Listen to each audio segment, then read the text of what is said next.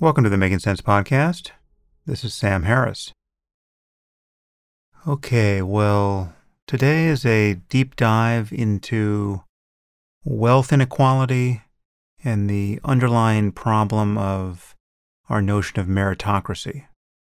Wealth inequality is something that I've been worried about for quite some time. I think I first started speaking and writing about it in 2010 about a year or so after the financial crisis. I wrote a couple of blog posts. I think the first was a New Year's resolution for the rich, and then how rich is too rich. And um, it's come up a few times on the podcast before. I never really questioned the norm of meritocracy, however, and I haven't really thought much about the way our system of higher education has become a perpetual motion machine of inequality. But my guest today on the podcast has. Today I'm speaking with Daniel Markovits, and his book is The Meritocracy Trap How America's Foundational Myth Feeds Inequality, Dismantles the Middle Class, and Devours the Elite. And Daniel is a professor of law at Yale, and as you'll hear, he's thought a lot about these issues. We talk about the nature of inequality in the U.S., the disappearance of the leisure class, the way the rich now tend to work harder, at least as measured by time, than anyone else, the difference between labor and capital as sources of inequality. Uh, we talk about the shrinking middle class, the attendant deaths of despair in the U.S. We talk about the different social norms among the elites and the working class. Things like out of wedlock birth divorce, etc. We talk about the flawed notion of being self made and the illusion that anyone has earned their advantages. And we consider Daniel's proposal for a one time wealth tax as a way of responding to the COVID 19 pandemic and its attendant economic calamity. There's a lot here. You might find it a little dense, certainly in the beginning, but I thought the conversation was fascinating. I learned a lot. Looking back on my old blog posts of 10 years ago, and I noticed that in talking about the consequences of automation and growing wealth inequality and people's resistance to redistribution, I asked the rhetorical question Would anyone want to live in a country that has just minted its first trillionaire and there's 30% unemployment? Well, at the time, that was a cartoon example. At the moment, that outcome is absolutely foreseeable. We've certainly been pushed within range of that possibility by this pandemic.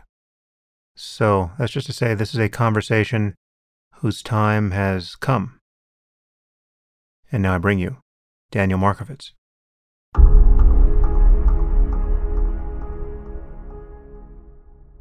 I'm here with Daniel Markovits. Daniel, thanks for joining me. Thank you so much for having me on. It's a pleasure to be here. So, you've written this fairly incendiary book, The Meritocracy Trap, and um, you also wrote an op ed in the New York Times recently that I, that I want to talk about that is especially pitched to this moment. But I really want to run through your, your entire argument here because it's it has the virtues of being both quite consequential, you know, whether right or wrong, whatever we decide about your argument, it, the consequences are enormous. And it's highly counterintuitive. And so I'll let you lay it out here. But you, you've written a book really against this notion of meritocracy. And, and, and it's interesting, this word was originally coined in a somewhat ironic or or derogatory vein, but it, it was very soon thereafter rechristened as an obvious norm. And so when, when we hear about meritocracy, you know, really for my entire lifetime, there's never been a problem with it. It's just that the problem has always been that we haven't actually achieved it. And the problem is that that there are people who are every bit as talented as the people who succeed, but they don't succeed because they weren't given the right opportunities. But you're arguing that the very norm of achieving a meritocracy is somehow flawed and that any socioeconomic reward that's based on on this notion of merit is itself unjust and is leading to a kind of new caste system. So perhaps let's just start with this core claim. In what sense is meritocracy itself and the notion of merit itself the problem? Sure. So so let's start just by giving a quick and intuitive definition of what a meritocracy is. It's when people get ahead based on their own accomplishments rather than on, say, their parents' social class or their race or their gender. And as you suggested a moment ago, it's very hard to object to that idea. It seems like that idea would give a society a capable and competent and engaged elite. And it seems like that idea would give everybody a fair shot at success. And the early meritocrats, especially in the United States in the 1960s, and we can talk about them in a little more detail later, very much embraced that thought. They thought that meritocracy was a way of breaking established caste orders surrounding heredity, breeding, race, gender, religion. And for a while, meritocracy did function in that way because natural talent is not the property of any one race or gender or caste. But then what happened is that the elite that was made by meritocracy, the people who themselves got ahead by being really good at tests, really good at school, really hardworking, accomplishing a lot, turned out to be incredibly good at training their children and to have an immense appetite for investing in their children's education. And they now so dramatically outtrain and outeducate everybody else in society that not just poor families, but middle class families can't keep up. And because education works, it now turns out that the people who, in this technical sense, accomplish the most, who have the highest test scores, the best grades, are the same as the children of the rich meritocrats of the previous generation. And so, in this way, what meritocracy has done is it was invented as the handmaiden of equality of opportunity, but it's become an enormous obstacle to opportunity in the United States today. I want to get into the, the problem specific to higher education and then the process by which people seek to get into elite institutions, because that really is at the center of the problem, at least on your account. But before we get there, let's just talk about the nature of inequality. I mean, just what is the status quo at this point? And perhaps we should focus on the U.S. I mean, I know this is a global problem, but within the U.S., you point out that we have a, a kind of inequality that is that more resembles that found in a country like India than in, in a country like France. So give us a picture of of what inequality is like at this point. Yeah, so we have two trends happening in the US at the same time. And I think one of the things that made the book controversial is that it emphasizes both of these trends. So, one trend is falling poverty. There's a lot of poverty in the US, and if you have my private politics, it's morally unconscionable how much poverty there is. There's more poverty than in other rich countries. But although I think it's perfectly reasonable to think that poverty is the most morally pressing economic issue of the age. It's not the distinctive one. So, the poverty rate in the United States today, depending on how you measure it, is between a half and a fifth of what it was in 1960. And 1960 is thought of by the left and the right both as a period of shared prosperity. But poverty then was much, much deeper and wider than it is today. Mm. At the same time as we have falling poverty in this country, we also have rising concentrated wealth. And the richest 1% of households in America today take home about twice as big a share of national income as they did in 1960. So you have both falling poverty and rising wealth. And inequality has moved, as it were, up the income scale so that there is now more economic inequality within the richest 5% of the population than in the population as a whole. Right. That is to say, the shrinking gap between the middle class and the poor dampens overall inequality compared to the massively rising gap between the merely rich and the super rich. And then there's one other thing that's going on that is also controversial, or that I claim is going on that's controversial, which is that the sources of the very top incomes have changed. So that by my calculation today, between two thirds and three quarters of the total income of the top 1% doesn't come from capital, but rather comes from labor, so that the rich have become the working rich or a superordinate working class. Whereas for most of human history, if you wanted to know how poor a person was, you would ask how hard or how long they work. Whereas today, if you want to know how rich a person is, you ask how hard or how long they work. And that's also transformed the ideology of inequality in, I think, very damaging ways. Yeah, well, there are many interesting distinctions in there. So let's just take this one piece of the issue between disparities in in work and in capital. So the, your claim here is somewhat at odds with the much celebrated thesis of Thomas Piketty, right? That he published this book that everyone bought and I imagine few read a few years ago, where he was arguing that because the gains that accrue to capital increase at a greater rate than those that accrue to labor, the real driver of wealth inequality in first world societies, he wasn't focused exclusively on the US, is the distinction between people who have capital, right, who have investments and, you know, are therefore, you know, making money on their on their stock portfolio, say, and everyone else who has to work for a living, you know, at any salary. But you're you're saying that the truly rich here, first of all, they they're, they're not merely a leisure class. I mean, this is not an episode of Downton Abbey we're living through. They work harder as measured in just time than basically anyone else. And that is the source of the most excruciating inequality, in, in this case, in, in the top, essentially the Gini coefficient of the top 10%.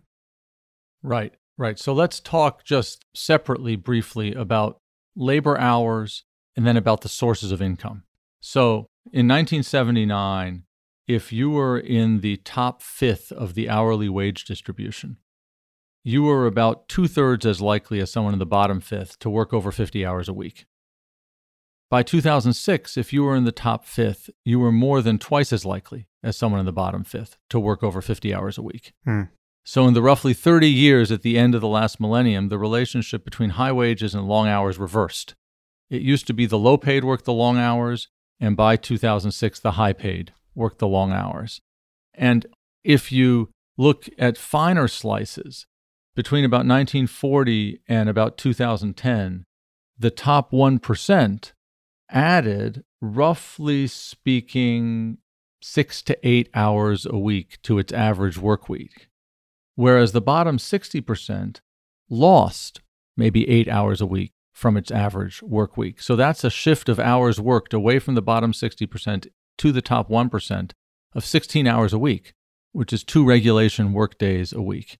And I want to be clear, and I hope we come back to this.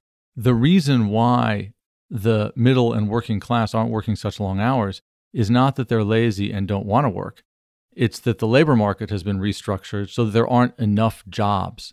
And even during our recent period of very low unemployment, we've also had very low labor force participation. So that it's true that not many people have been seeking work and not getting it, but many people haven't been seeking work. Hmm. So that's the story of hours worked. It's what uh, sociologists of work call the time divide. Then there's a separate story about where the rich get their income from.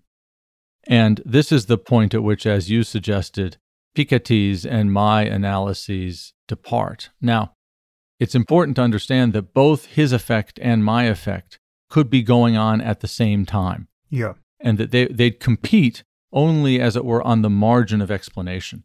So it could both be that those with capital are getting richer, and also that those with super skills and super labor are getting richer. And the question is just which of these effects dominates the other in explaining the overall rise of top incomes. And it's important actually to read Piketty's book because Piketty himself makes quite clear that in the United States, in contradistinction to Western Europe, until 2000, until 2000, top incomes were driven by rising labor income. So Piketty and I agree about that. Mm. And the only place at which we disagree is what happened since 2000. And we disagree there for two reasons, principally. And I'm going to try to put the disagreement in a way that tries to be fair as between us. And if we want to get into it, we can get into it. But But one question is how should one categorize the income of the very highest paid workers in management and finance? So these are CEOs, top executives, hedge fund people, investment bankers. Piketty inclines to categorize some portion of their income as capital rather than labor. I view their income as labor income. The hmm. reason why Piketty views their income as capital income is that he thinks, in effect, that nobody's work could be worth that much. And it's important to understand how much income there is here. So, in a recent year, the five highest paid employees of the S&P 1500, so 7500 workers overall, captured income equal to 10% of the total profits of the S&P 1500.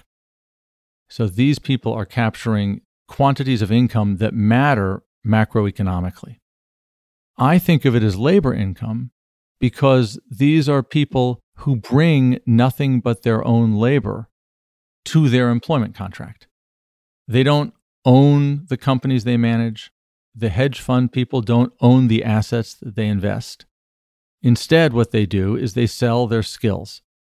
And I have a story about technological change that tries to explain why it is that counterintuitively we've created an economy in which those skills could be incredibly valuable.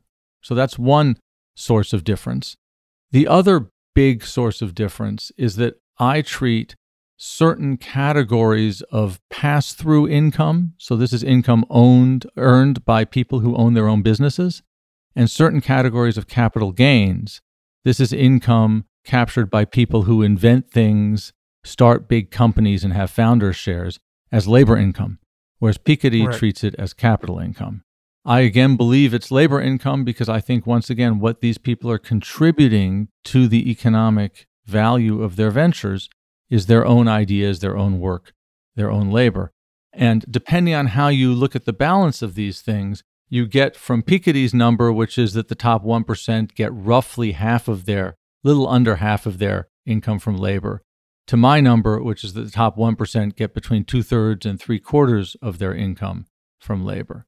That's a material difference, but just to close this out, the most striking difference is between either Piketty's estimate and mine, so either half or three quarters, and what was true in, say, 1910, when the top 1% would have gotten a sixth or an eighth of its income from labor, or even 1960, the top 1% would have gotten a quarter of its income from labor. Right.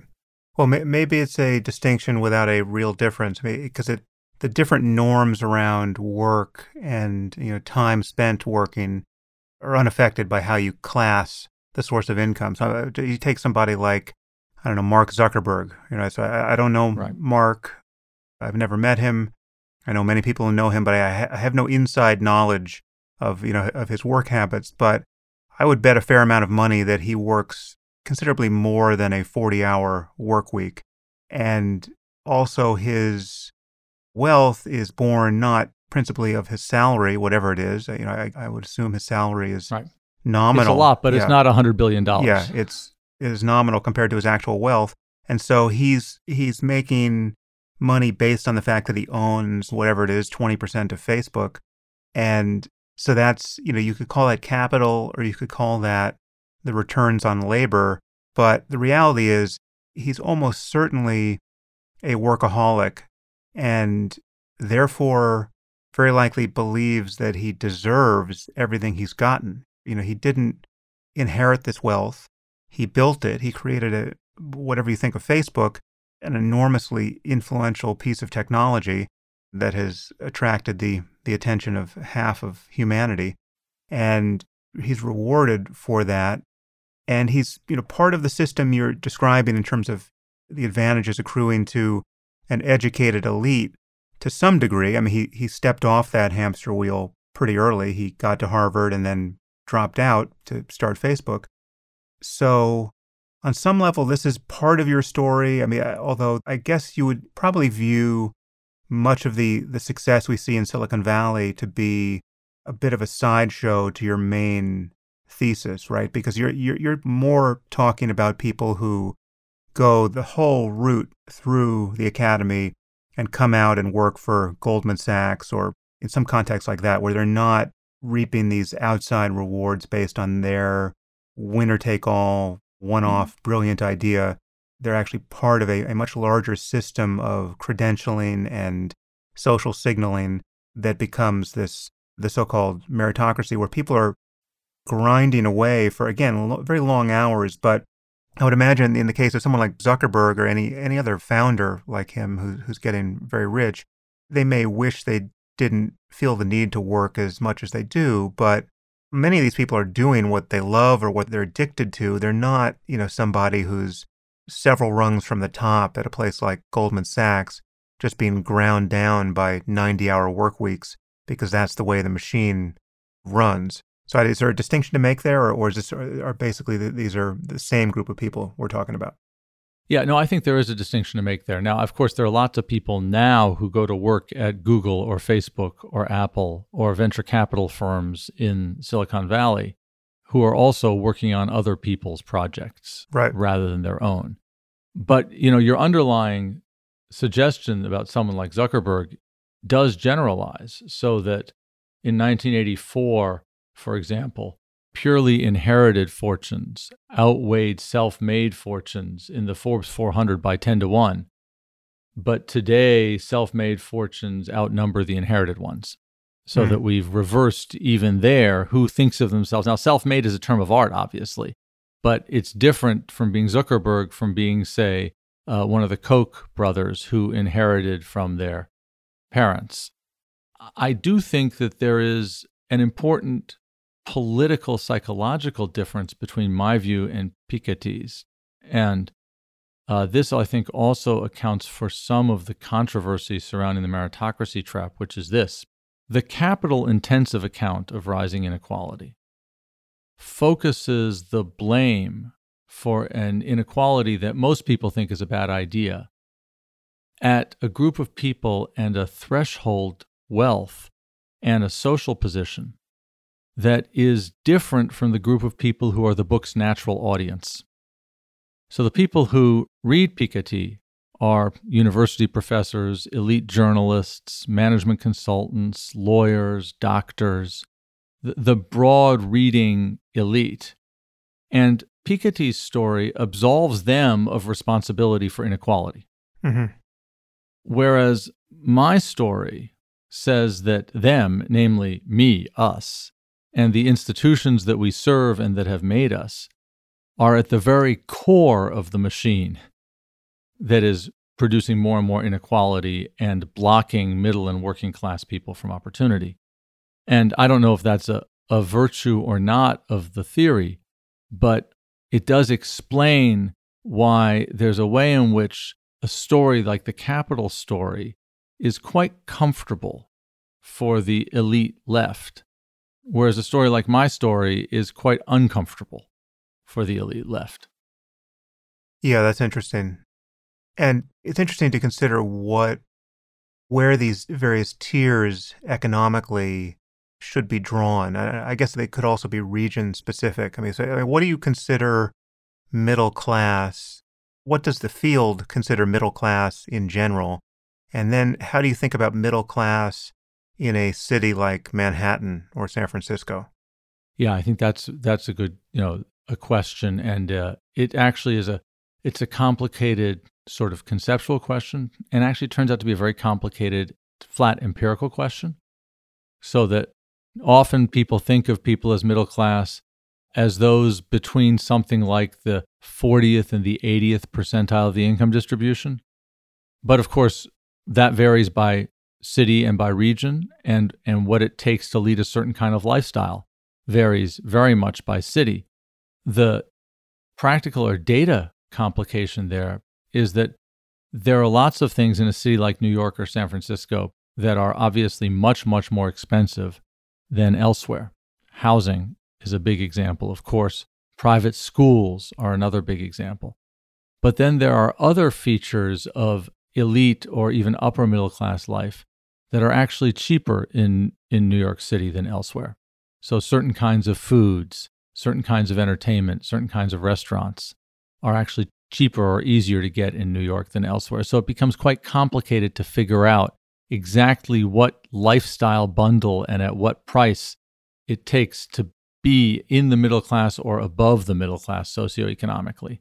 I tend to focus on the top 1% and then the 4% that surrounds them in the sense that these are the 4% or the group that credibly can claim it might one day be in the 1%. Hmm. And so that's the group that I'm focusing the analysis on. And that's partly driven by the fact that that's where almost all of the income growth in America has happened over the past 30 years. So it makes sense to look at this narrow slice, although in another sense, it's a very narrow slice. And focusing on them ignores distinctions between somebody who's making $150,000 a year and somebody who's making $85,000 a year. Both are above median household income, but they're in very different positions, and neither of them is close to the 1%. Right, right. I think we should at some point drill down on the difference between the, the merely rich and the super rich because those orders of magnitude are counterintuitive for people. And it's just interesting to think about the significance of that kind of wealth stratification. It's odd to be focused merely on the top 1%, but it's, you know, the difference between the 0.01% and the, the merely 1% is so enormous at this point that you're not at all talking about the same thing. I mean, maybe we'll save that for uh, when we talk about your, your op-ed in the in the New York Times, calling for a, a one-time wealth tax, because that that's interesting. So, is there more to say about the middle class here? You know, from hearing your argument, it seems that the middle class is, in some ways, the hardest hit here, and I guess in the context of the COVID nineteen pandemic, there's there's additional concern that you know when when we surface from all of this, the middle class might scarcely even exist. What are your thoughts about the middle class before we, we focus on the, the problems of wealth? Yeah, so there's a sort of a straight empirical economic phenomenon, which is very striking, which is if you ask about children's odds of becoming richer than their parents. So, this idea of sort of economic growth within the family lineage that each generation is better off than the one before. Mm-hmm. For the kids that were born in 1940, basically all of them were going to end up richer than their parents. You had to get to roughly the 95th percentile of the income distribution before children were not almost certain to become richer than their parents. Hmm. But for the group born in 1980, really only the poorest were certain to be richer than their parents. And if you look at the drop in the chance of getting richer than your parents, so by how much did that chance fall between 1940 and 1980? It fell by the most between the 30th and the 90th percentile of the income distribution. So the broad middle class, if you think of people below the 30th percentile as roughly speaking the poor, and people above the 90th as roughly speaking the rich. The broad middle class had the biggest drop off in its odds of becoming richer than its parents, so that the sort of future looking hope of the economy moved away from the middle class. Right. And at the same time, the charismatic center of the economy and the culture moved away from the middle class. And, and this is a, not a flat economic phenomenon. You know, this has to do with how much housing costs. It, it used to be that a house in a really, really fancy neighborhood would cost maybe two or three times what a, an average house would cost.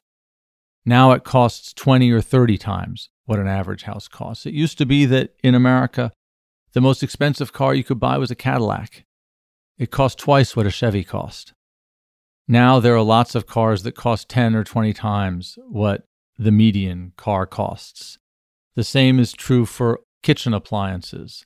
The same is true for meals out, for bottles of wine, for which supermarket you shop at. It used to be everybody shopped at Safeway. Now you can shop at Whole Foods or you can shop at Walmart. And they have very different feels, looks, and products one thing I looked into the French Laundry, the California fancy restaurant, mm. and Taco Bell don't have a single ingredient in common. That's hilarious. Not even the salt. Right. Not even the salt. And so what you're getting is a stratification of all parts of life around this income divide. And the part of life that captures the attention of the culture, of the media, is the rich part. Whereas it used to be the part of life that captured the attention of the culture was the middle class part. And so that's another kind of demotion, now a, a sort of sociological, cultural, psychological demotion for the same group that has taken the biggest hit in its economic opportunities. And that's extremely damaging to flourishing and to politics. Well, much of this is relative, of course, because as you point out, there's less poverty than there's ever been, right? And when you look at what the the average lower middle class or even you know slightly below that person has access to compared to you know what previous generations had. I mean, you just take something like a smartphone, right? Well, it's just this is a piece of magic. If you brought it back to the um, even in, even the late 20th century, right? I mean, it's just this is you're walking around with something in your pocket that not even the president of the United States had access to in the 80s or even 90s. And I'm sure there are some technocrats or uh, you know techno utopians who would say there's nothing wrong with growing inequality per se as long as the the floor is rising for everyone. And there there's some sign that the floor is rising for everyone. What what would you say to that well, I think the first thing I say is that there's there's a sense in which what what you say is is even more true than your example suggests, like the smartphone. You know, I don't know. Did you ever drive a, a Chrysler K car? Uh, no, I have not. No. So you know, a a car in the 1980s, those were terrible cars. Hmm. Whereas a, a Toyota Corolla today is a great car. Right. It's safe, it's quiet, it's powerful, it's comfortable in a way in which almost no consumer good from 40, 50 years ago was. And so it's not just new inventions, it's familiar things have become a lot better. On the other hand, even though it is true that poverty is down and that middle class consumption has continued to rise, it's also true that other forms or markers of human flourishing have not been rising. So if you think of Anne Case's and Angus Deaton's demographic work on the fact that there is rising mortality and falling life expectancy hmm. in middle class Americans, this is astonishing. We have falling life expectancy in a group, a large group of the population without war without economic collapse, and until six weeks ago, without epidemic disease. And yet, life expectancies are falling. And the causes of the falling life expectancy are overwhelmingly overdose, addiction, suicide, smoking, heart disease, and other diseases associated with overeating. They're forms of direct or indirect self harm, really. And the reason for that, I think, is that this goes back to the meritocracy point that we started with. We've constructed a social and economic order with massive structural exclusion. The, the reason it's hard to get ahead as a middle class child or adult in America today is that the system is rigged against you. The education system is rigged against you as a child and rigged against your children. The labor market requires you to have fancy training and fancy degrees that you can't afford to get. And then meritocracy recharacterizes this structural exclusion as an individual failure to measure up. It then says, and by the way, the reason you haven't gotten ahead is that you weren't good enough, you didn't work hard enough, you weren't virtuous enough. And so the layering of this sort of profound moral insult on top of an economic injury produces then the forms of self harm that reduce life expectancy. And the reduced life expectancy, which really is demographically unprecedented, it just doesn't happen that you have lower life expectancy without war, disease, economic collapse. Shows just how damaging this form of exclusion and inequality really is. and no amount of stories of better consumer goods or cell phones or even more square feet per person in housing can make up for the harms done by that set of structural exclusions and moral insults. Yeah, there are many differences in just take this health distinction between the wealthy and even the middle class. I think at some point you say that the life expectancy difference between the 1% and the middle class exceeds what what would be true if we cured cancer, mm-hmm. which is a fairly arresting idea. And there's just there's so many other sociological differences in these cohorts. I mean, you look at the rate of divorce or you know having children out of wedlock. All of those things have enormous consequences too. I mean, you know, divorce and having a child out of wedlock, these are variables that are almost synonymous with economic hardship at minimum a serious economic penalty and and also an opportunity penalty with respect to the kids and, and their their ability to go to good schools and, and all the rest. How else do you think about the difference in there's a kind of a non-virtuous or virtuous, depending on whether you're benefiting from it, cycle here. Once like once things are going well, you know, everything tends to be going better. How else do you think about the difference between the elites as I think you tend to call them, and everyone else.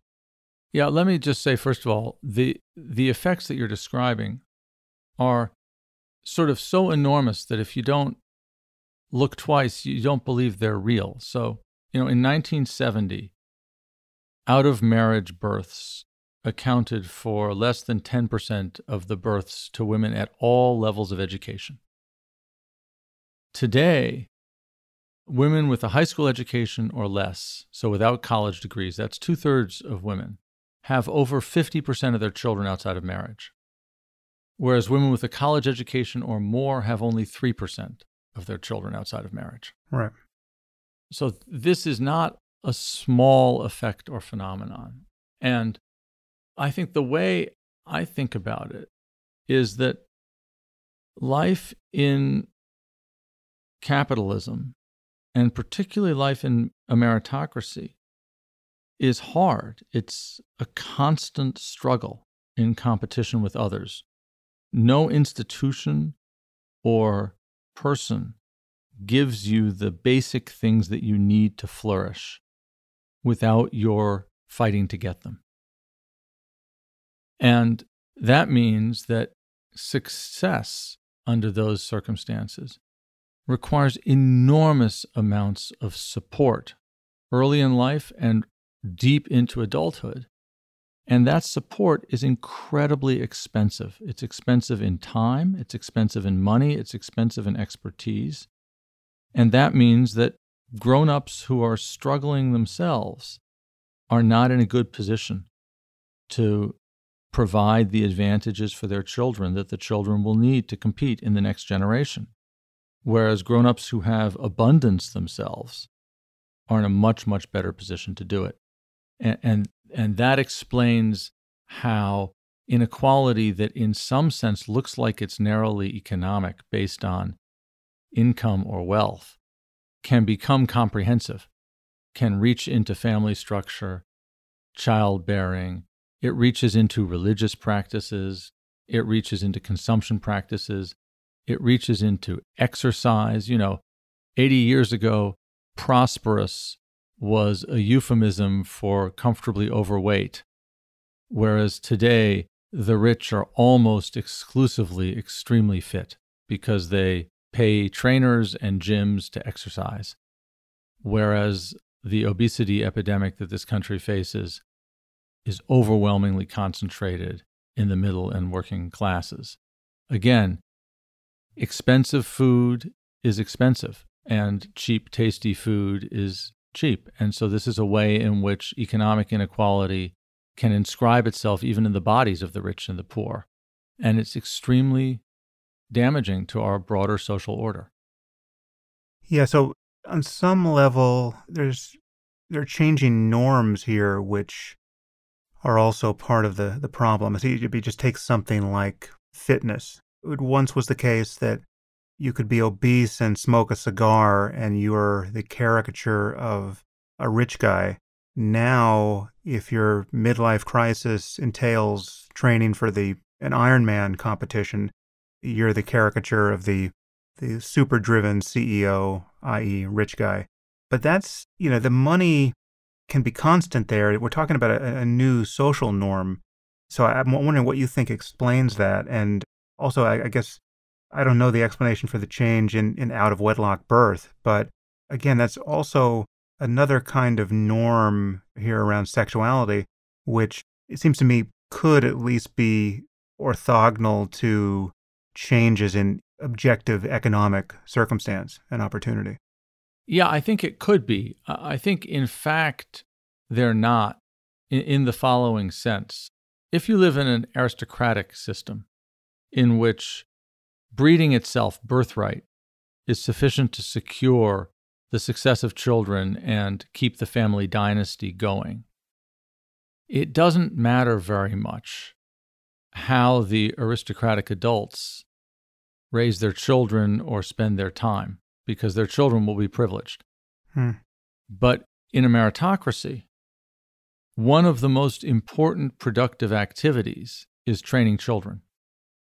And so, one of the reasons why elite families live these hyper conservative lives, although their official ideology around sex is one of great liberalism, is that they realize that the success of their children depends on an orderly, work driven, training driven domestic space. Hmm.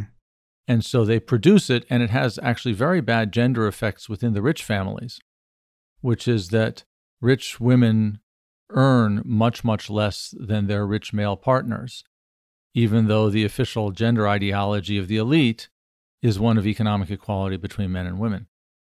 On the other hand, the jobs that have been most attacked, most aggressively destroyed by the transformations in the labor market that accompany this kind of inequality are the jobs that traditionally middle class and working class men did. And so, working class and middle class men have had their earning power most harmed and their social status most harmed by these transformations in work and labor. So that now, if you survey working class families and households, they say that it is important that husbands out earn wives or that men out earn women but in fact, in the bottom third of the income distribution, women outearn men in households. Hmm. And this dramatically undermines the sort of ideology of marriage and domestic life because it in a, again in a gender hierarchical society this makes it hard to find marriageable men it makes men uncomfortable in households with wives who earn more and so when you overlay the form of inequality that we're seeing, the economic inequality that we're seeing on a gender hierarchy, you get both extreme conservatism in the elite and the breakdown of the traditional family outside of the elite. Hmm. And obviously, a lot of other things are going on at the same time, and it would be crazy to try to reduce so complicated phenomena to this one line of explanation. But it's not that the economic story has nothing to say about these wide social ramifications. Hmm. Yeah, that's really interesting. So it seems to me we, we have a growing problem of social solidarity here, and this has political implications that are increasingly painful. And for me, just in you know private conversations in response to your recent op-ed on on a wealth tax, this was borne home because it, you know as you say in several places throughout your book, the elite think of themselves as self-made, right? I mean, now they're not you know, by and large, are not people who just inherited their wealth from their grandfather, who was a, a captain of industry. These are people who got really busy very early and have stayed busy up until about 30 seconds ago. And they're being rewarded for it. And they, they have had lives, in many cases, even most, that, you know, by any measure have to be objectively granted as stressful, but they've succeeded. And so they are more resistant to redistribution and any kind of ethical argument about its necessity or basic decency than perhaps anyone. And so I, I remember so you wrote this this op-ed in the New York Times in response to the COVID pandemic, and you argued that we need a one-time wealth tax. Maybe just give me the the potted version of that argument, and then I, I can tell you what it was like to try to represent that in my world. Sure. So, you know, the pandemic is a, a systemic attack on our economic and social life, but it obviously hasn't hit everybody equally. And unsurprisingly, the richest and most educated people are best able to socially isolate and, in fact, best able to keep working and to keep their jobs in the face of social isolation. So, if I think about my own situation, I'm a university professor. I've taught online, I keep writing, I keep working, I keep getting paid just as I always would. You know, it's a little stressful and it's not so nice to be at home all the time. But basically, this has not harmed me personally at all. At the same time, we have 30 million people newly out of work. We have workers who were previously called low skilled now turn out to be recognized to be essential, still working, in some cases, being economically forced to keep working in the face of the risk of getting sick. And so, what we've got is a systemic attack on our whole society that only the least privileged are bearing the cost of. And the thought behind the wealth tax is that social solidarity requires that everyone bears the cost, and in particular, that those who have most benefited from this enormous run of rising inequality should now give some back. And it just so happens that if you take 5% of the household wealth of the richest 5% of households, you get about $2 trillion, which is just about what's been spent on pandemic relief so far. So it's, uh, you know, these are round numbers and one should mistrust round numbers, but there's a nice match between a way of raising the money and who credibly should be paying the money out of a solidarity with the whole society in the face of this really terrible thing. Hmm.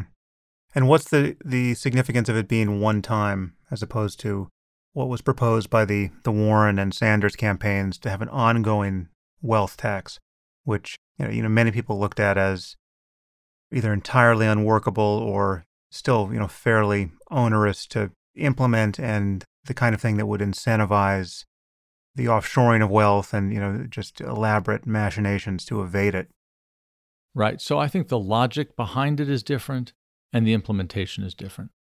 And you could favor both of them, but you could favor them independently, or you could oppose either of them without opposing the other. The logic behind this is shared sacrifice in the face of a shared threat or a collective threat. And the logic of the Sanders Warren taxes were anti oligarchy taxes to rebalance our society and increase the social safety net in a steady state. And so those are very different kinds of principles. And, and I may actually privately in my politics favor both of them, but as I say, the argument for one doesn't turn on the argument for the other. Hmm. The different logic means the taxes look very different. The Sanders Warren taxes kick in in the top 0.1% households whose aggregate wealth was in one case $32 million and in another case over $50 million. These are very rich people and their ongoing taxes. The tax I propose would hit the whole of the top 5%.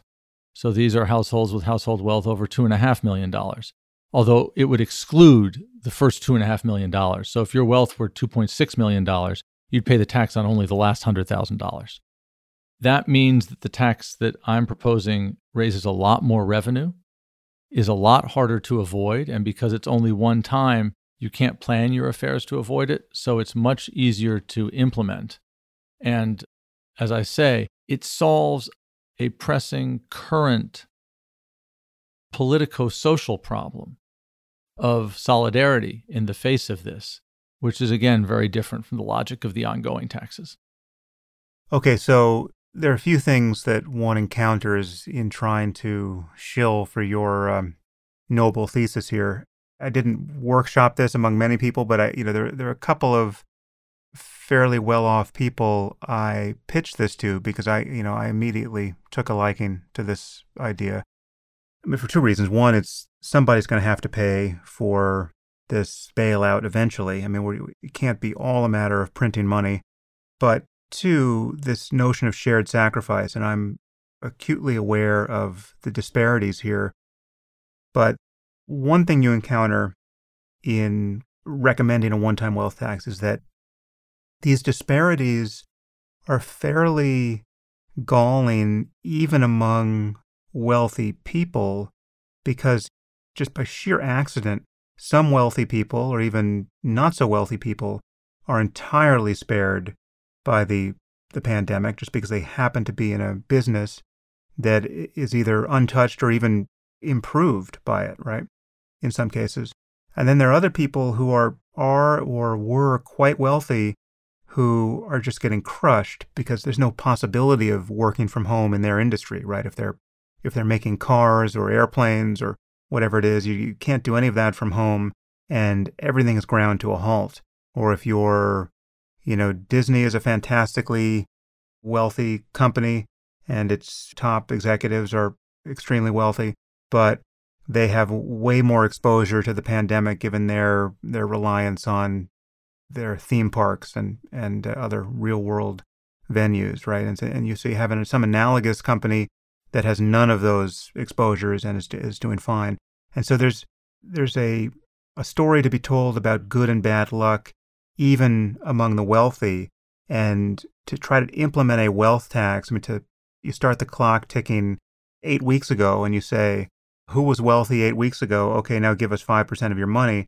That is something from which at least some of these wealthy people recoil. What do you how do you think about that? Yeah, I think that you raise two good points and they're two different points and I want to respond to them differently. The second point is that there may be some people who appeared wealthy 8 weeks ago but in fact are no longer so wealthy.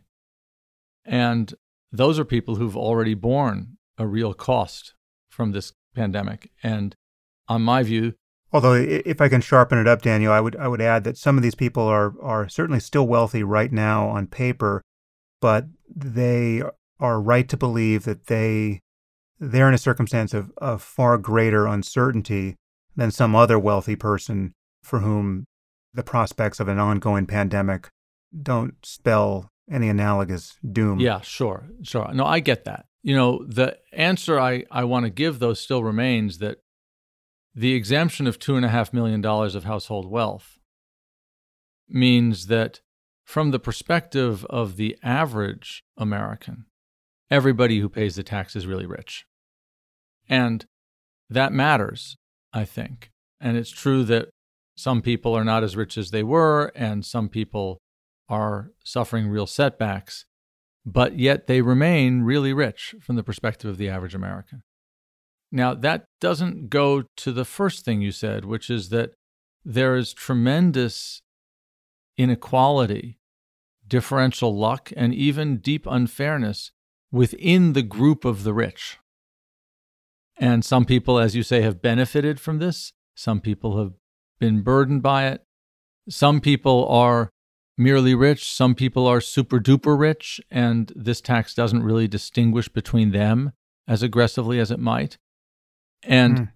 there, I really have sort of a piece of political psychology or political ethics as an answer, and people will either find it moving or not. But what a, one of the things it means for us all to be in this together as a society and a country is that we don't look on each other one at a time and ask who has more. Rather, we ask, do we have more than is fair for us to have?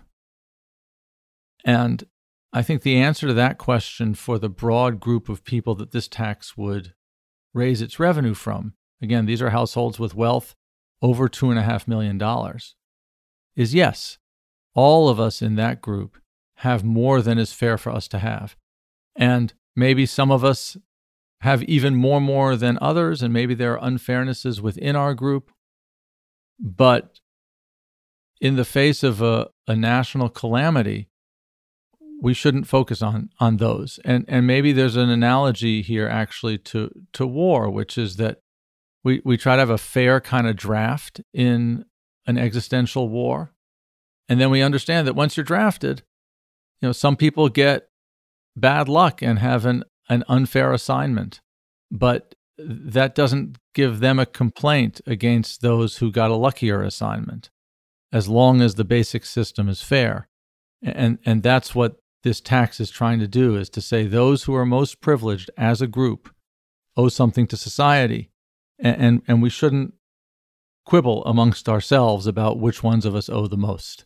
And that's another way, in mm. a way, which this is different from the Sanders Warren taxes, which are trying to get the fairness right all the way up the scale at every moment, rather than trying to express meaningful solidarity in a moment of crisis. I don't know if you find that persuasive or not, right. but that's that's the kind of thinking that, that I have in mind. Yeah, I, I think many people, certainly many rich people, and even many people who merely aspire to be rich, will grow worried over this notion of just how much wealth it's fair for a person to have. Because, it, I mean, first of all, you're, you're being agnostic as to how they came by that wealth. I mean, there's a, there's certainly a libertarian fantasy that it's impossible to get truly wealthy without creating commensurate value for people, that the wealth that a person accrues is merely synonymous with the degree to which they have benefited other people very directly in their lives. And the metric of that is all these people, you know, in, in the cases of the truly wealthy, people by the millions have literally opened their wallets to them because they, they found so much value in what they produced. We can certainly find examples of, you know, rent seeking and parasitic economic behavior that doesn't seem to be creating much value for anyone, or, or, or if it is creating value, it's very hard to discern what that value is or how it touches the life of any individual. And these people are growing fantastically wealthy. So I think there are people who would fall outside that analysis. But in the case of someone who has just, you know, created a brilliant product that everyone on earth wants, I think most people's, certainly most Americans' core ethical intuition here is, you know, that person deserves, you know, he or she deserves to get as wealthy as they possibly can based on having created that value. I mean, the, the sky's the limit, and it doesn't even matter if it's something, you know, if it's something you know truly useful, right? If it's the person who creates a the cure for cancer, you know, that person should not be poor, right? And it would it would be, in fact, it's it's one of the anomalies of our system that people get fantastically wealthy for creating you know, social media apps or, or something that seems comparatively frivolous, and they don't get as wealthy when they deliver the polio vaccine. But if you're creating that kind of value for people, I, I think people wouldn't begrudge it. I mean, do, do you have a deeper thesis here about fairness around wealth, or are your remarks more focused on this current circumstance of one time shared sacrifice? I think both. I think that the argument about a one time shared sacrifice in a moment of solidarity can hold off those deeper questions. Part of what right. it is for us all to be in something together is not to ask so much about exactly what our own share is. At the same time, I do have views about the deep questions that you've raised. And I think they're they're really profound questions and and my views may be counterintuitive so maybe it makes sense for me to say a little bit about them and maybe a way to start is just to give an example or a story i have a friend who's a extremely successful person in our meritocratic society who has a lot of status a lot of income very fancy job with a lot of job security and i was once in the woods with her and another elite worker, and she threw a boomerang. And the other elite worker looked at her and said, In a society of hunter gatherers, you would be a gatherer. By which the person meant her talents did not extend to hunting. Right. And she is treated as an extremely talented person in our society, but she would not be extremely talented in every society. Moreover, an essential feature of our society, which makes it the case that she is so talented, is that we have a lot of inequality in our society. So, lots of the things that make people super talented in our society are valuable only in the shadow of enormous inequality. That's true throughout finance. Financialization arises in the shadow of inequality. Corporate management, elite managers, are as valuable as they are only because we have stripped the corporate hierarchy of mid skilled workers and concentrated management in the elite. The lawyers that get paid as highly as they do in our society get paid so highly only because we've adopted substantive law and forms of procedure that produce enormous inequality. So that much of what counts as talent and social product in our society, which I believe is dominantly real, it's not rent seeking in the narrow sense that you described is mm-hmm. still an artifact of inequality. And so claims of talent or merit can't justify inequality because they're themselves dependent on inequality. We could have another form of social life in which we organized our companies in different ways. Finance was much less prominent. Lawyers were much less highly trained, less technocratic. In fact, in which doctors focused less on specialists and high tech and more on nurse practitioners, public health, nutritionists, exercise therapists. And we would have as much total social well being. It's just much less inequality. And the people that we call super skilled and super productive in our society would no longer be as productive. So, for that reason, it's not that I think that the, the libertarian misattributes skill and effort in our world. Rather, it's that she imagines that our world is somehow the natural or necessary world. Whereas, in fact, the question is what kind of a world do we want to have? One in which everyone flourishes and there's relative equality? Or one in which people are segmented and stratified and only those who win the rat race really get ahead? Mm there's another kind of libertarian objection to your notion of a, a one-time wealth tax, and it's really the objection you hear to to all taxation from this quarter, and, and it's that the government is basically incompetent, right? Whatever the government attempts to do in almost every case, except for fighting a war, is better done by the private sector, right? If you compare the post office to FedEx or UPS, you know that that comparison is has been invidious for you know 40 years or however long these companies have existed, and they extrapolate from that and say this is a, on some level a waste of money giving it to the government. Now, my knee-jerk response to that is it's really a, a false argument. I mean, the, the answer there is to improve the government. If you're worried that the government doesn't spend money wisely, well, then you need to solve that problem. But it, it's not an argument that the private industry our private philanthropists are able to solve the kinds of problems, like in this case, a coordinated response to a public health and economic emergency that the government can solve. I mean, they, they clearly can't. And, and having a few billionaires ride to the rescue with their private efforts to secure PPE or, or whatever else it is, it's not the same thing as having a government that can do these things well. Do you have anything else? I don't know what you think of that response, but do you have anything else to say to this notion that government incompetence is an argument against redistribution? Well, so I completely agree with what you've said, which is that there are some goods that neither the market nor private philanthropy will provide. It's not profitable to provide them, and there's not enough of an incentive or the right kind of motive for the private rich to provide them, and government has to provide those.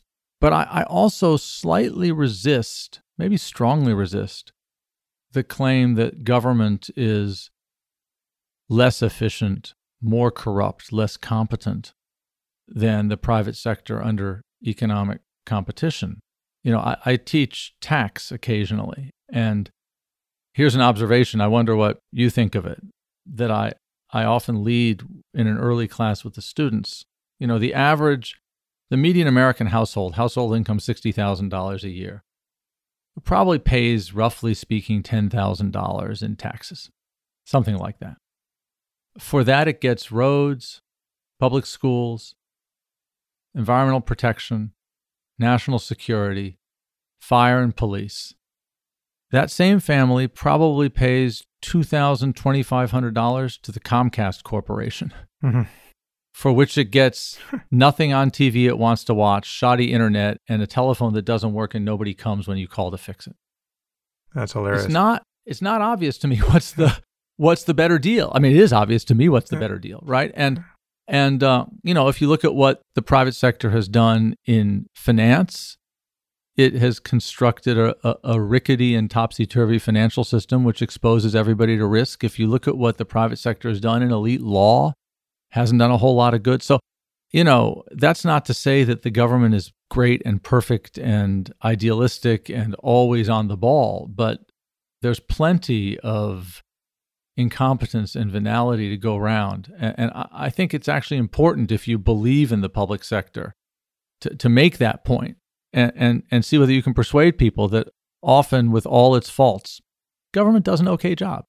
Right.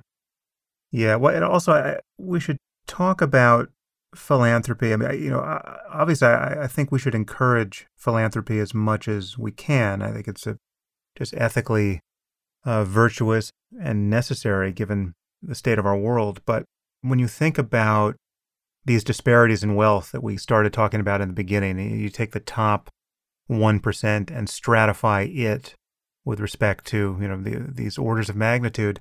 It's amazing what the super rich have compared to the merely rich. And, you know, people's intuitions about this are bad enough that we don't really even think about philanthropy rationally, or we don't we don't have the right emotional response to it. So, for instance, when someone like you know Bill Gates or Mark Zuckerberg or Jeff Bezos, and people who have around hundred billion dollars in wealth, start writing checks, as they often do, you know, if any one of them writes a check for hundred million dollars to some cause, there are news stories that get written about that kind of philanthropy.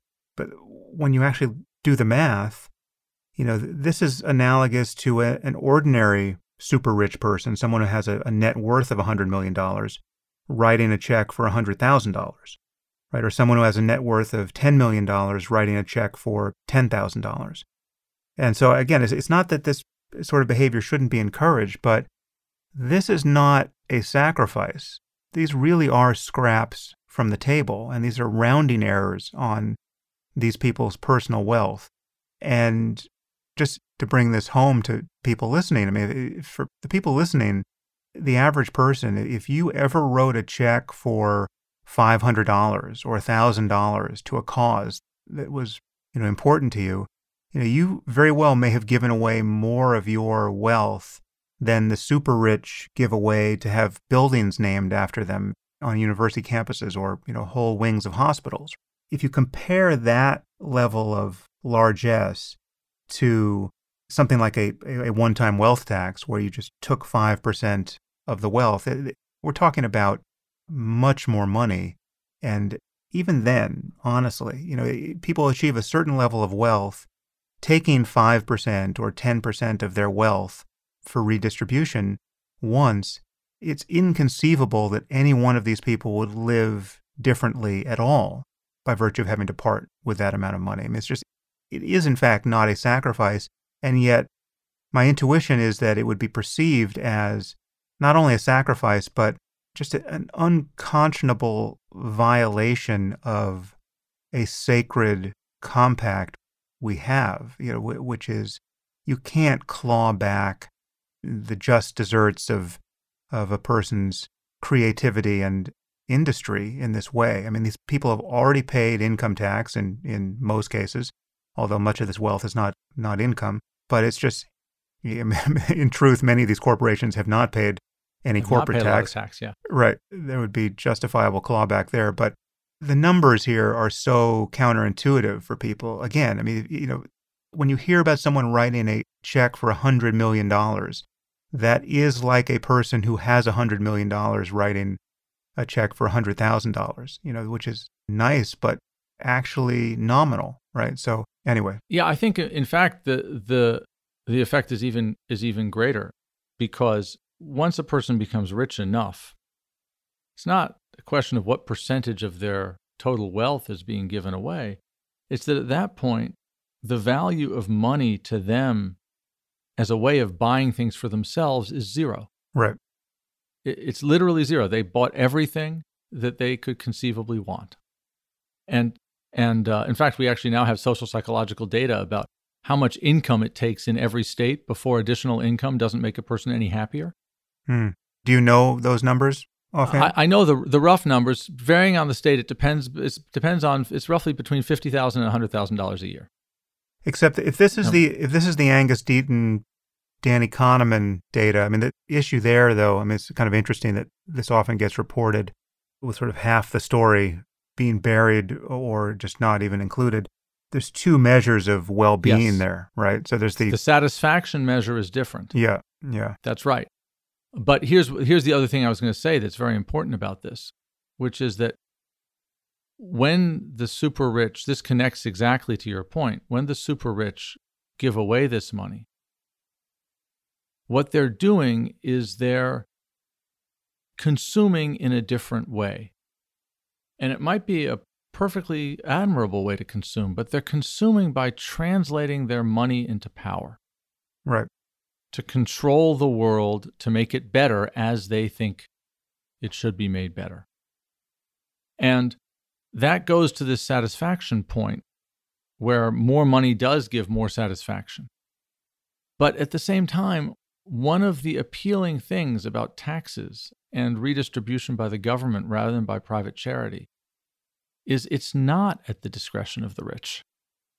Right. You know, it's exactly the thing that you say, I think correctly, the rich object to so much that it's a it's an offense against their entitlement that the government should take from them.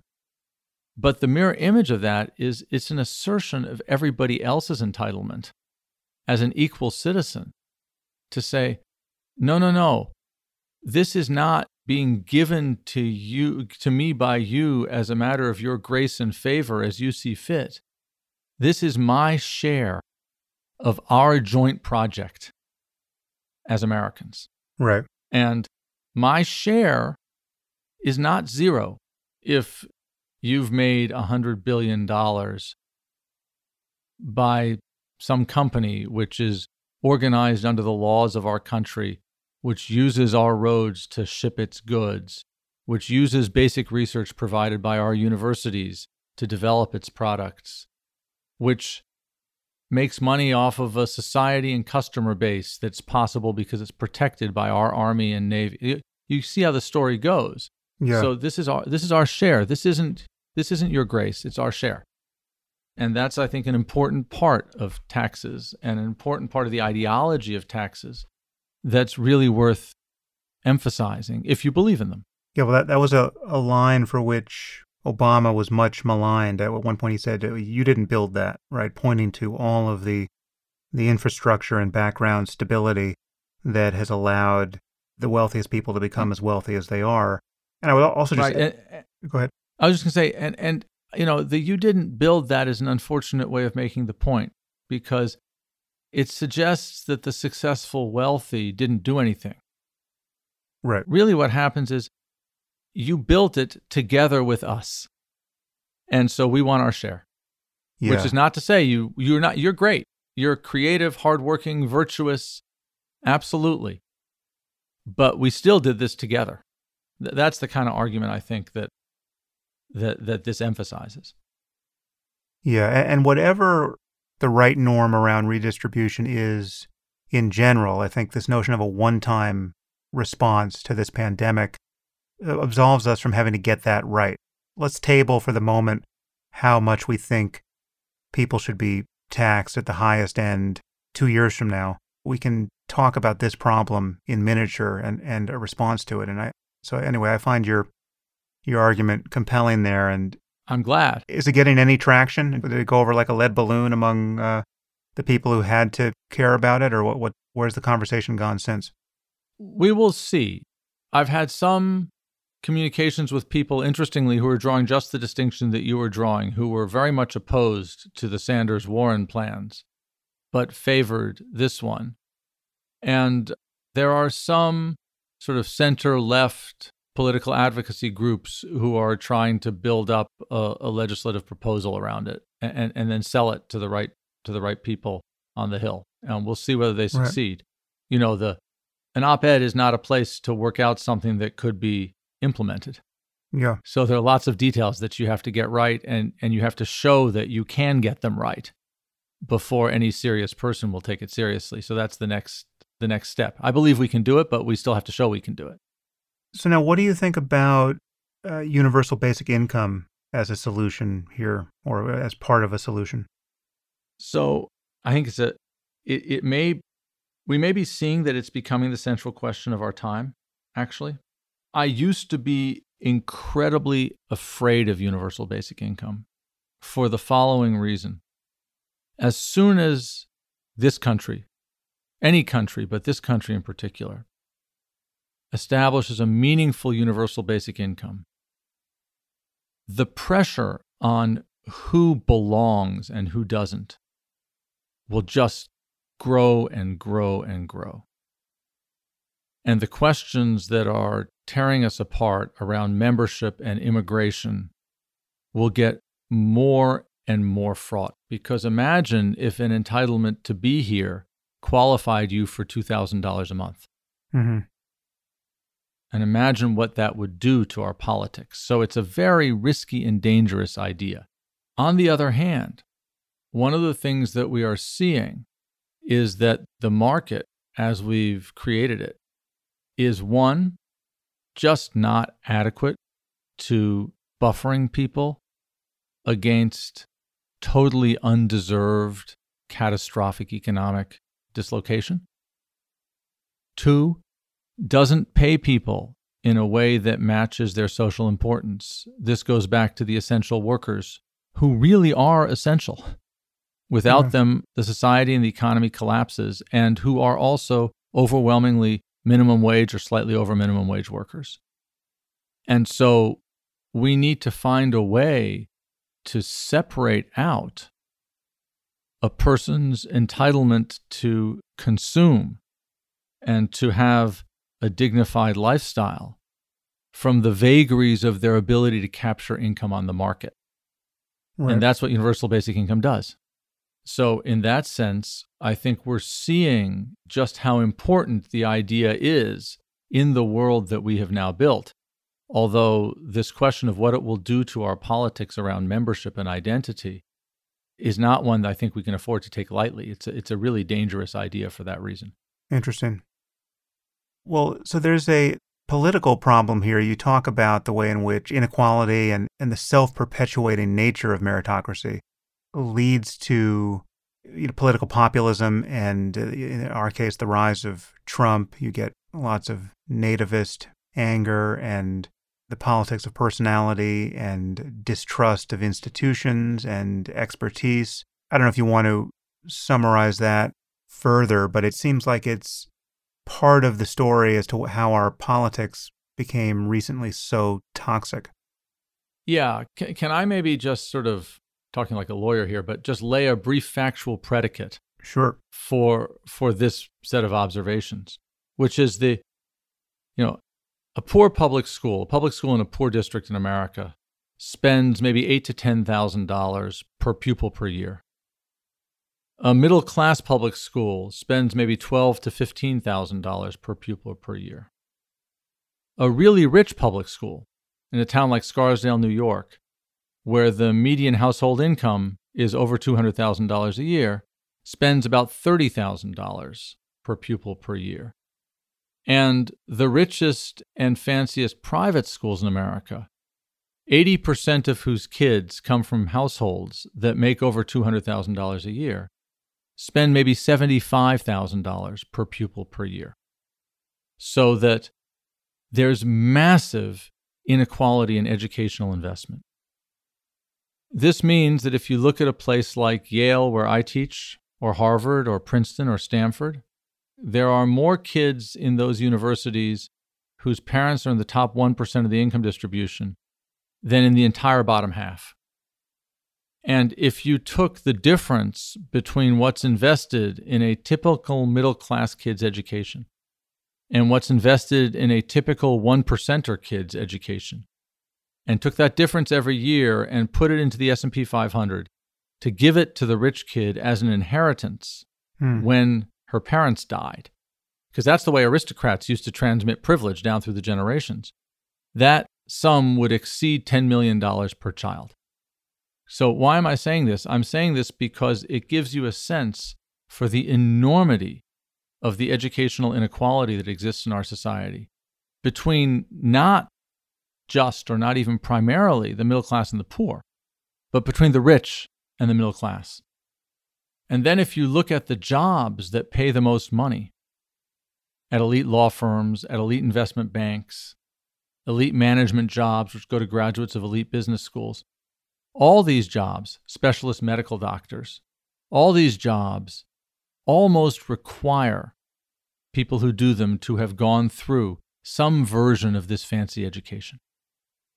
So, what we have is a system of stratification and exclusion that runs through the central elite institutions of school and work in our society, in which those institutions exclude middle and working class families and children. Now, they exclude them not by any intent, but by sheerly uh, the contingent fact of what it takes to jump through all the hoops you need to jump through to land in Yale or Princeton or Stanford or Harvard. Exactly. You know, Stanford admits fewer than 5% of its applicants. That means that if you're applying to college and anything serious ever went wrong in your childhood, you know, parents lost jobs, you had to move all of a sudden, somebody died and you had to pick up some burden to earn some income for the family, you're not going to have a record that puts you in the top 5% of the already elite pool that tries to apply. So that it's just, I mean, obviously, there are exceptional people. There are exceptional people always. But unless you're incredibly exceptional, you won't be able to get ahead if you don't have a lot of privilege behind you. And then this privileged class, as you said earlier in the conversation, asserts that they've earned their advantage and that they have got there on the merits, and that those who are disadvantaged deserve to be disadvantaged because they're not as hardworking, they're not as skilled, they're not as virtuous, and now those who are excluded get appropriately angry and resentful and turn against the institutions, the schools, the professional companies, the forms of expertise that people on the outside correctly think are underwriting their disadvantage and exclusion. And a populist like Trump exploits that resentment. And a lot of people on the left think, how can class resentment go with Trump rather than against him, given that he was born to a massive inheritance? And the answer is, yeah, he inherited a lot of money, he is not part of this system of training, education, and professional certification that people correctly see as the principal source of their exclusion. It's not his inheritance. That's maybe unjust, maybe not unjust, we can disagree about it, but it's on the margins of our society. Whereas all the doctors and lawyers and bankers and CEOs and elite managers who are training their kids like nobody else can and getting them into the best schools and buying houses in the best neighborhoods and getting them into the best colleges, that's the system that is keeping most Americans down. And so the populist resentment turns against it, in some sense, accurately. So, what is the alternative to meritocracy? Well, it can't be aristocracy and a caste system based on breeding or on race or on gender. That's, I think, important to say out up front. This, you know, if this is a a going concern as a social and political project, it can't be backward looking. It has to be forward looking. let me just put a few more pieces in play here.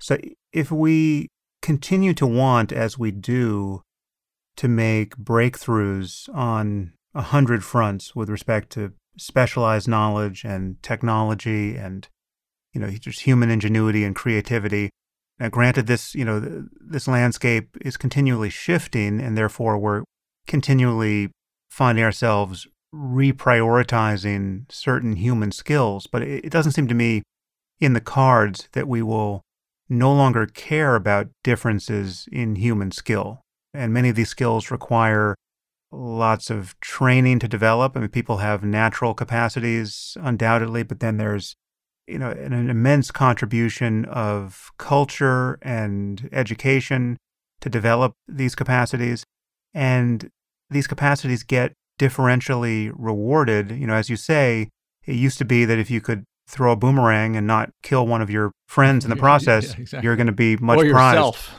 But now, you know, if you can code you uh, more or less have a guaranteed path to at least some wealth. And, you know, maybe that'll change. In fact, you know, if we get AI in the near term that codes better than any person, well, then all of a sudden those, those apes will be no longer valued for their abilities and they'll have to pivot to something else. But it is, in fact, true that there's a constellation of cognitive abilities and kind of attendant personality qualities, you know, the things like, you know, conscientiousness that are, you know, part of the seemingly necessary toolkit to function in the technological society of that we have built and, and are continuing to build. And yes, there's an outsized reward going to being in the far end of the distribution with respect to those qualities and not so much with respect to sheer physical strength or something else that would have been the most valuable characteristic you could have found in another context. And again, this is, is always shifting, and it may in fact be that 20 years from now, the ability to be a, a, great actor will be, you know, far more valuable than being a great technologist of any sort because, you know, we will have produced algorithms that beat us on in every one of those chess games. But now we could easily create a list of the things you want or would wish you had if you wanted to just add value to the machine here. And those are going to be rewarded disparately with respect to all possible dolings of resources to people. Are you envisioning an alternative to that? Just who should get into the best college to study X when only a certain number of people can study X there, and X is unambiguously valuable to more or less everyone. Right. I think that's exactly the right question to ask. And the answer is that we need to be clear eyed and deliberate about just which skills, what kinds of training, with what degree of eliteness or exclusivity or intensity really are in the general interest. So, you know, we've had enormously rising economic inequality over the past 50 years. We have not had a lot of economic growth. We've not had a lot of increase in productivity, what economists call total factor productivity, which is a measure mm-hmm. of technological innovation. We've done a lot worse on those measures actually than we did between 1950 and 1970. Yeah, this is going to be very counterintuitive for some people because right. the bright, shiny object of Silicon Valley is distracting. So right. maybe you could say a little bit more about you, that. You see it. It's Silicon Valley, it's finance. You see certain forms of seemingly rapid technological advancement. But these are not places that necessarily produce an enormous amount of increased social well being or growth.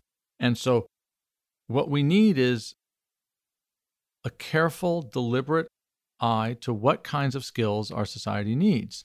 Let me give some examples of this idea to sort of answer your question, starting with ones that I think are easy for me and ending at ones that are hardest for me, just to be fair.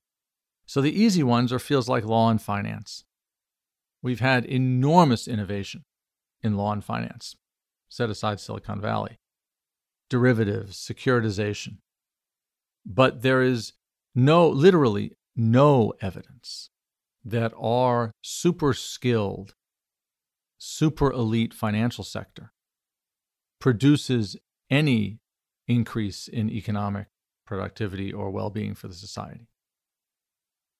It's interesting, people don't realize that from 1950 to 1970, finance was neither better paid nor better educated than the rest of the economy. Mm-hmm.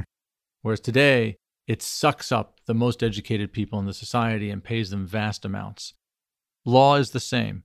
If you look at other countries' legal systems, a system like Germany has much less elite or competitive legal education and lawyering, but produces more effective justice at a lower cost. So there are some fields where what we're doing is we're creating intense training, genuine expertise, enormous innovation, but the innovation is just producing greater private wealth for the people who have the skills rather than a greater social product. I think that's true in management also, and we could talk about it. But the hardest case for me is a case like medicine, because surely medical innovations produced by super trained, super creative people cure diseases, make us all better off. And of course they do. But even there, our system of meritocratic, hierarchical, exclusive training leaves a lot of social good on the table. So take heart health as an example. Very well trained, very brilliant doctors and scientists have figured out how to transplant hearts, how to build an artificial heart. But here are some things we don't know about heart health. We don't know whether it's better for your heart over the long run to exercise really intensively for one hour once a week moderately for half an hour three times a week, or just always to walk and to take the stairs? We don't know the answer to that question. Hmm. If we did know the answer to that question, and if we knew how to train people to do whatever is optimal, that would be a lot better for our population's heart health than the ability to transplant hearts for the very small number of people who get access to the heart and the surgeon. And to deliver health care on the second model, we need an army of public health workers, nurse practitioners, exercise therapists, dietitians to help people live healthier lives. But we're not training those people, and we're not paying those people. And we're instead concentrating our resources in the most elite sector of the education.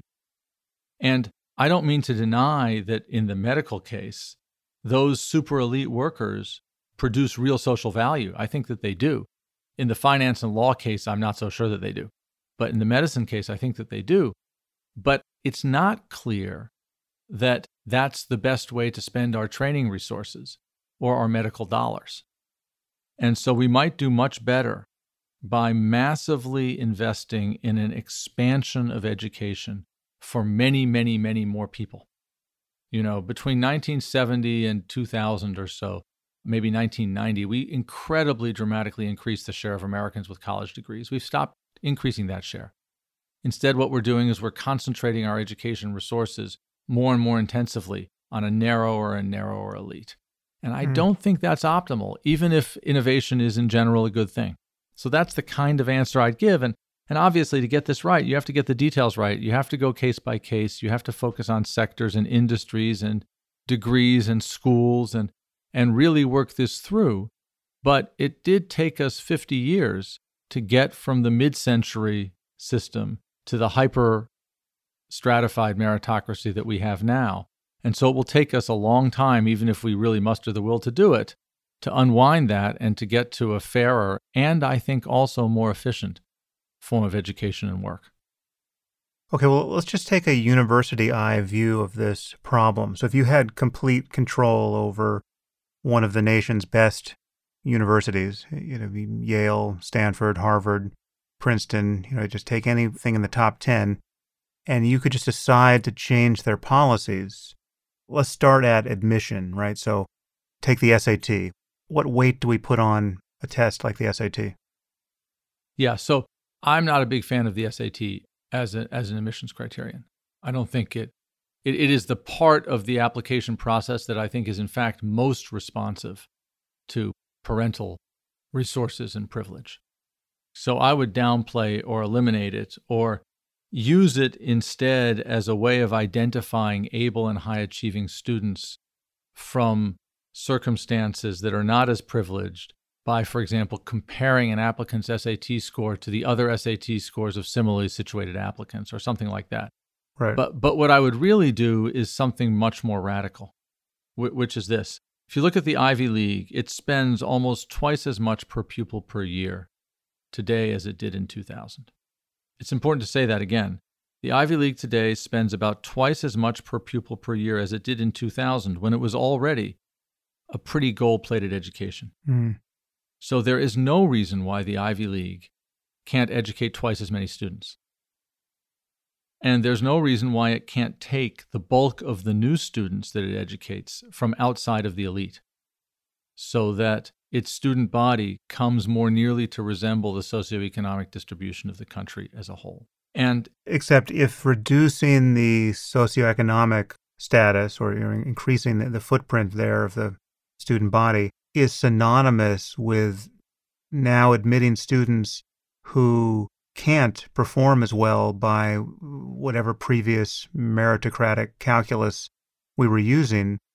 I mean, one doesn't put people in educational circumstances they are likely to fail in or reduce the standards of performance within the institution itself such that no one is getting the same education they used to get at Harvard, say.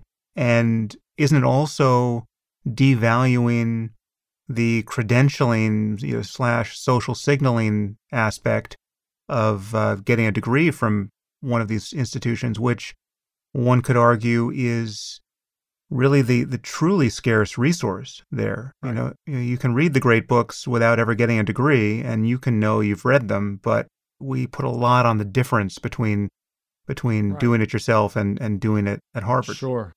Sure. So on the first point that people would come who weren't prepared for the kind of institution that it is, you know, this is not a reason not to do it. It's just a reason not to start at the Ivy League. You know, what one would want to do is massively to expand investment in education from pre kindergarten on and to shrink the gap between what the rich invest in their kids and everybody else does. We are one of only three rich countries in the world in which the public school system spends more per pupil on rich kids than on poor kids. And that's simply unconscionable. So, mm. you know, we should start earlier and have a broader, better educated group of applicants but that doesn't totally eliminate the thrust of your of your concern, which is real. And that's why the view I have of education is connected to the view I have of work, which is if you believe that a highly stratified, exclusive kind of education is necessary for taking a small number of the most able people and giving them the most training and promoting their creativity the most, so they can then go out into the workforce and invent marvelous things that make everybody better off. Then an educational proposal like the one I have will seem extremely risky and costly and possibly self defeating. But if you think that what these super smart, super trained, super creative people tend to do is they tend to go out into the workforce and invent new things which are incredibly creative and impressive, but mostly which just concentrate wealth in the elite and don't have a very high social product. So they invent the leveraged buyout. They invent the mortgage backed security. They invent techniques, the poison pill. They invent forms of arguments concerning exhaustion of administrative remedies that enable large concentrations of capital to prevent justified claimants from coming after them in court. They invent open heart surgery but neglect exercise and heart health. Then it turns out that even if the system of education I'm proposing does reduce a little bit the extravagant training at the very top, that doesn't make the society worse off. Instead, it redirects creativity at the places where the social product is biggest. And I suppose that's the kind of thought that I have in mind. So, to, to believe my view, you have to believe not just my claims about education, but also my claims about work and production, and that they fit together. And um, you know that's to be honest, both a strength and a weakness of the view. It's a strength of the view in that it provides a comprehensive way of looking at our economic and social order. It's a weakness of the view that it has lots of component claims, and if you get off the train at any point, you get off the train. And, and that's just that's the way this kind of argument goes. Couldn't you just bypass all that is controversial in your view and even even this basic critique of meritocracy if we collectively completely reprioritized early education and you know all the way up to the point where people would apply to college? So if we just i mean i've often fantasized I, I have no idea how we would do this but how is it that we could make the education of elementary school children and middle school and high school kids just the highest or among the highest prestige jobs we have, right? So we would pay these teachers extraordinarily well. They would be very competitive to become, you know, a second grade school teacher. And we would dump an extraordinary amount of money into that system. And on the exit side of that black box, you would have the same meritocratic standards that we currently have. We might have a separate conversation about whether the standards are, are what they should be, but you wouldn't have this disparity in access to a great education because it would it would more or less all be great from day one. So uh, I think that there's a sort of an empirical question there about how much spending is needed before the quality of education stops growing as you spend more. I think I said earlier, you know, the gap between what is spent in a poor public school district and a middle class district is about $4,000 a year per pupil. The gap between what's spent in a middle class district and one of these super fancy private schools is about $60,000 a year, so about 15 times bigger we could, by spending more public money, credibly close the poor middle class gap. And we could improve the education the middle class gets. We could not bring the whole middle class up to the Forbes 20 private school number. It's just too expensive. And, and that means that the question arises are those private schools just wasting money? Or does the educational system that you envision in order really to provide the kind of education you're talking about require spending that sum of money on everybody? And I think it's a little bit of both. But I, I do think that in a competitive labor market, there are private returns to incredibly intensive investments in education long after any credible public story about having an educated populace runs out. And so people are competing with each other to, to get ahead in rank without there being any absolute improvement. And, and, and that's why I think we need something a little bit more aggressive that really restores solidarity and a kind of shared educational experience among the middle class and the rich. Yeah, well, it's all fascinating. Uh, so, just a couple more questions on how um, a university could take any of this advice. So, when you say that these colleges should double their enrollment, I mean, that imposes immediate architectural demands, unless you're envisioning a lot of online enrollment, which gives the same credential. And then, then the question is, why not 10x it or right. 100x it if it's going to be online? Right. So, on the architecture, they're starting to do it, actually. You know, Princeton and Yale are, are building more colleges and dorms and, and growing their classes. They've done it before. When Yale went co ed in 1970, 1969, it dramatically increased the size of its class. So it's doable. These are wealthy institutions. It's not something that they can do on a dime or in six weeks, but over the course of a half a decade, they could do it and they could do it and have teachers teach more students. You know, this is not a proposal that's particularly popular in the faculty lounge. Mm. But there's no reason why I should get to live the rarefied life that I do. So it's doable. On the online side, I'm a bit of a skeptic about online education, although my experience teaching online now during the pandemic has, has made me refine my skepticism. I used to think you needed to be in the same place to be successful. I no longer think that. But I do think that you need close attention between the professor and students. The, the thing I think that makes me able to educate my students is that I read their work product closely. And I could read twice as much student work product, and my job would be less cushy, but it would be completely doable. But I couldn't read a hundred times as much student work product and have conversations with them. I mean, it's an interesting thing about education, which is that we really haven't figured out a good way to deliver understanding except through close intellectual engagement of the sort you and I are having now. Yeah. One conversation at a time.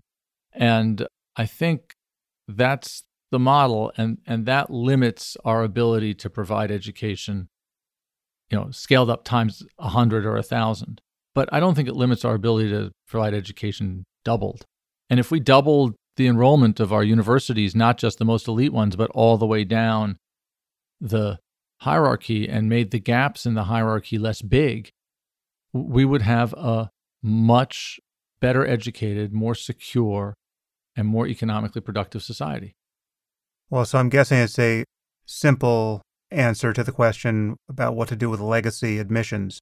We get rid of them, right? I'm against them. Yeah, I think that those are, in my view, just unconscionable, uh, especially given the fact that rich graduates of these colleges have all these other ways of already advantaging their children.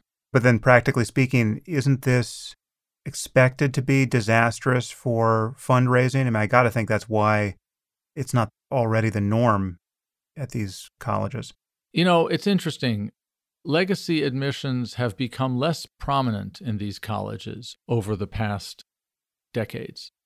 They're more prominent than I think moral decency allows, but they're less prominent than they used to be. By less prominent, you mean the percentage of who get admitted? No, no. This is the really interesting phenomenon, which is the the benefit that being a legacy gives you has gotten smaller. But at the same time, the concentration of children of rich parents who go there has gone mm-hmm. up. And that's because the elite is finding all these other ways to advantage its children. Right. And and you know, I should say these colleges on the fundraising side, if you take the 10 biggest university endowments in America and look at their growth over the past 30 or 40 years and just extend that growth train out into the future, and you look at US household wealth over the past 30 or 40 years and extend its growth out into the future, sometime in the 22nd century, those 10 universities would own all of America. Right. So it's not that they're hurting financially. I'm going to guess that's not going to happen. So something exactly. else is going to happen. And, and I think that, that the pitch, if one's talking to university administrators and you have something like my view, you exactly say, that's not going to happen. So that the path that you think you want to be on, which is one of maintaining your exclusivity, maintaining your wealth, maintaining your very small number of students, will be cut off by something. And the question is is it cut off by something that's consistent with your values of an educated, open, fair society? Or is it cut off by something else? And you have a, an ability now to act in the service of your values by becoming less exclusive and more fair. And so you should seize it while you can. That's the kind of argument I think that, that universities could over time be moved by. What about the tax exempt status of schools? So, my view is that in a world in which they're this rich and educate overwhelmingly rich kids, you know, while it's not true that 80% of the students at Yale had parents who went to Yale, it is true that a very high percentage of the students at Yale had parents who went to one of another small set of elite colleges, so that the set of elite universities as a whole functions as a club, and it functions as a club for the rich. And as long as it functions in that way, it shouldn't be taxed as a charity. That's a huge subsidy. And, and just to give you a sense of the size of the subsidy, somebody calculated recently that Princeton University's tax exemption amounted to a public subsidy to Princeton of $100,000 per student per year. Hmm. and compare that to a public subsidy to the State University of New Jersey at Rutgers of about 12,500 per student per year and a public subsidy to Essex County Community College of about $2,500 per student per year. So the super rich kids at Princeton get a public subsidy 40 times as big as the middle and working class kids at Essex County Community College. It's very hard to see how that's fair. Mm. Well, so Daniel, what do you think is going to transform our thinking on this topic and actually lead to change on the ground? I mean, do you think it's a matter of persuading the elites that this change has to happen? You know, if only through a self serving lens that the pitchforks are coming and they actually need to get on the right side of history before they're dragged onto it? Or do you think this change is going to come before the elites are bought in? I think that there, there are three forces. One is relatively new.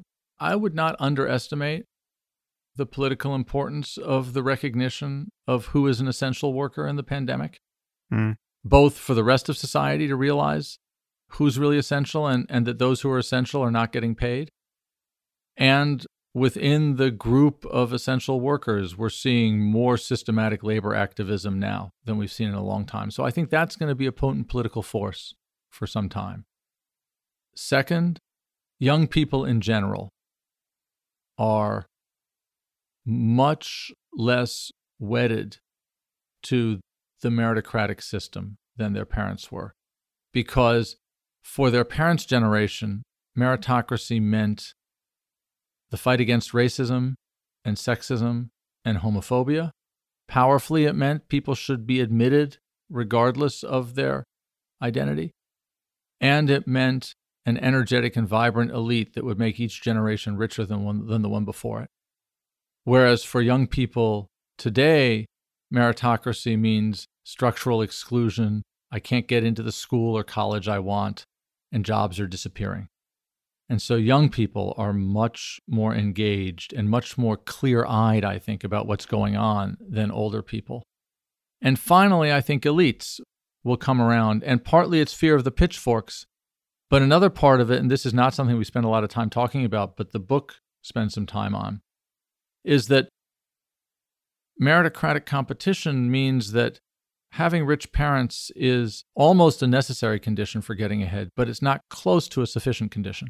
Right. And elite kids are trained and tested and supervised and surveilled, and they jump through hoops their whole lives, and they're constantly frightened of losing the race and being excluded. And then they finally graduate from Harvard Business School or Yale Law School, and they take a job at Goldman Sachs or at Cravath, Swaine and Moore, and they work 90 hours a week, and they're frightened that they're going to get fired or are not going to make partner. And then they make partner, and they still have to work 90 hours a week. And their kids are now in the position they were in, and they're terrified as parents that their kids are going to lose caste. And at the same time, they're so rich that if they could take the trade between, you know, give up a third of their income in exchange for getting out of the rat race, they'd be so much better off. And, and so I think elites are also beginning to realize that this system doesn't serve them well, partly because they're afraid of the populist mob, but partly because they realize that they're afraid of each other and what they're doing to themselves. And if they can be shown a coordinated path of sort of mutual disarmament that would make the whole society better off, that would be in their interest also. So I think mm-hmm. they have reason to be open to this. And maybe it's optimistic, but I tend to think if people have reason to do something, it increases the chance that they'll do it. It's interesting. I, am as I'm having this conversation with you, and I'm, I'm imagining how listeners will perceive this argument, and you know, listeners in, in various economic situations. I can't help but feel that there's there's a concern. Personally, I can own this as well. That there's a concern about personal hypocrisy here. So, like one thing, whenever I've argued about the importance of wealth inequality, I've often been hit with the charge well, if you want to give more of your money to the government, you're free to do that, right? Of course, you can just cut eh, you know, an extra check to the Treasury if you're so concerned that there's not enough money in the system. But the reason why that is a bizarre rejoinder and actually isn't teasing out real hypocrisy on, on my side or on the side of anyone who would argue that wealth inequality is a problem is that no one wants to make a pointless and unshared sacrifice. Uh, it seems to me that someone could agree with everything you've said and still be motivated to pay the minimum tax that they legally can when tax time rolls around. And yet, I think many people, their discomfort with all of this is somewhere in this area where there's personal hypocrisy, or at least the perception of it lurking in the background. These are all fine words, but you know, how much money are you actually giving away? And part of it is a I think there's a failure of imagination around what you just described, which is a if the playing field itself or the game itself changes so that everyone is now exposed to a new set of norms and a new set of expectations, that changes how any specific change in a person's individual circumstance will be perceived, right? And this is somewhat inchoate a concern, but I just feel like there there is something different about it happening at the level of the system than one individual being impressed by the the ethical argument here and then having to grapple with their individual response to it. So I, I think I want to agree entirely and just observe that there are two formulations of that thought. The first is that this is an argument about structures and systems. And it's both an argument that doesn't try to cast blame on any individual, either in the elite or outside of the elite, and an argument that suggests that individual action is not the solution here. The solution is coordinated public policy. And so, in that sense, the thing to do is to agitate politically, insofar as we act politically, for a better set of policies, for a better set of educational policies, for a better set of labor market policies, for a fairer tax system, and, and so on. And there's no inconsistency in thinking, I want these policies for all of us, but I'm not going to act unilaterally to act as if they were there when they're not there. Right. So that's that's one version of this. But I think there's also another version of this which is sort of a similar kind of argument just in the sort of individual conscience or realm of the individual mind and thought, which is just to say, and I'll just admit this for me, you know, I, am a product of this system. I'm an agent of this system. So I benefited enormously from having professional parents. I, I went to public school, but I had professional parents and uh, having fancy degrees, and I now educate elite kids. And it's no part of this argument, either in the book or the conversation that we've been having, to hold myself out as an ideal of generosity or honor or altruism. Rather, it's an argument that makes a series of claims about what the economy is like, what our society is like, how things work to decide who gets ahead and who doesn't, and the social and individual costs of the inequality that we have. And those stand or fall totally apart from whoever is saying them at the moment. So, in that sense, I think that the charge to be levied against someone like me is, is a charge of immorality, but not hypocrisy. Mm. That is to say, I'm in this system, I'm no better or worse than anybody else in the system. And if you think the position that I have is undeserved and culpable, you may well be right. But you can think that because you agree with my argument not you're thinking that about me undermines my argument. Right, right. Well, it's fascinating, Daniel, and this problem, needless to say, is not going away anytime soon, and and it may, I think, it will be exacerbated by whatever economic consequences are borne out over the next six months to two years, based on the on the pandemic. So you you were definitely a man of the moment, and uh, thank you for the work you've done. It's really a pleasure to get you on the podcast thank you for the conversation, which I have to say has been both at the same time unusually gentle and unusually incisive. So I'm grateful for the questioning. Nice. Thanks very much.